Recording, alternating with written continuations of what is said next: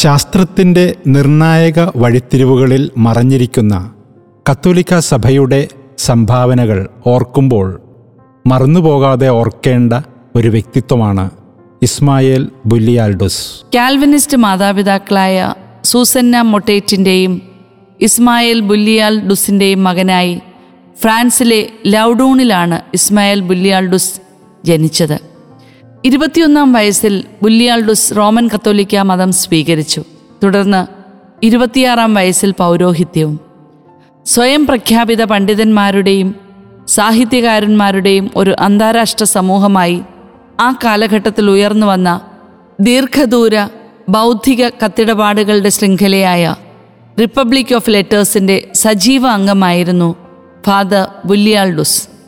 അന്ന് ഉണ്ടായവയിൽ നിന്നും കണക്കുകൾ പ്രകാരം അയ്യായിരത്തോളം കത്തുകൾ ഇന്നും നിലനിൽക്കുന്ന ഒരു മികച്ച ലേഖകനായിരുന്നു ഫാദർ ബുല്ലിയാൾഡോസ് ഗെസൻഡി ഹ്യൂജൻസ് മർസൽ പാസ്കൽ എന്നിവരുടെ സുഹൃത്തും ഗലീലിയോയുടെയും കോപ്പർനിക്കസിന്റെയും സജീവ പിന്തുണക്കാരനുമായിരുന്നു ഫാദർ ബുല്ലിയാൾഡുസ് അദ്ദേഹത്തിന്റെ അസ്ട്രോണിമിയ ഫിലോലൈക്ക എന്ന കൃതി കെപ്ലെയറുടെയും ന്യൂട്ടന്റെയും ഇടയിലുള്ള ഏറ്റവും പ്രധാനപ്പെട്ട ഗ്രന്ഥമായി കണക്കാക്കപ്പെടുന്നു.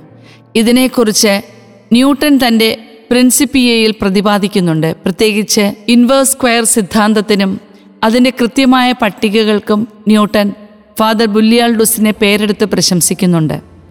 ഈ കൃതി ഗ്രഹങ്ങൾ ദീർഘവൃത്താകൃതിയിൽ സഞ്ചരിക്കുന്നു എന്ന കെപ്ലെയറുടെ അനുമാനത്തെ ശക്തമായി പിന്തുണയ്ക്കുകയും എന്നാൽ കെപ്ലെയറുടെ വാദത്തിന് വിരുദ്ധമായി പ്ലാനറ്ററി മൂവിംഗ് ഫോഴ്സ് ദൂരത്തിന്റെ സ്ക്വയറുമായാണ് ബന്ധപ്പെട്ടിരിക്കുന്നതെന്ന് ആദ്യമായി പ്രഖ്യാപിക്കുകയും ചെയ്തു.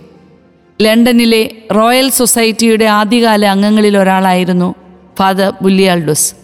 സൊസൈറ്റി സ്ഥാപിതമായി ഏഴു വർഷത്തിന് ശേഷം ആയിരത്തി അറുന്നൂറ്റി അറുപത്തിയേഴ് ഏപ്രിൽ നാലിന് ഫാദർ ബുല്ലിയാൾഡുസ് സൊസൈറ്റിയിലേക്ക് തിരഞ്ഞെടുക്കപ്പെട്ടു. ചന്ദ്രനിലെ ബുല്ലിയാൾഡുസ് ഗർത്തം ശാസ്ത്രലോകത്തിന് അദ്ദേഹത്തോടുള്ള ബഹുമാനാർത്ഥം നാമകരണം ചെയ്യപ്പെട്ടതാണ്.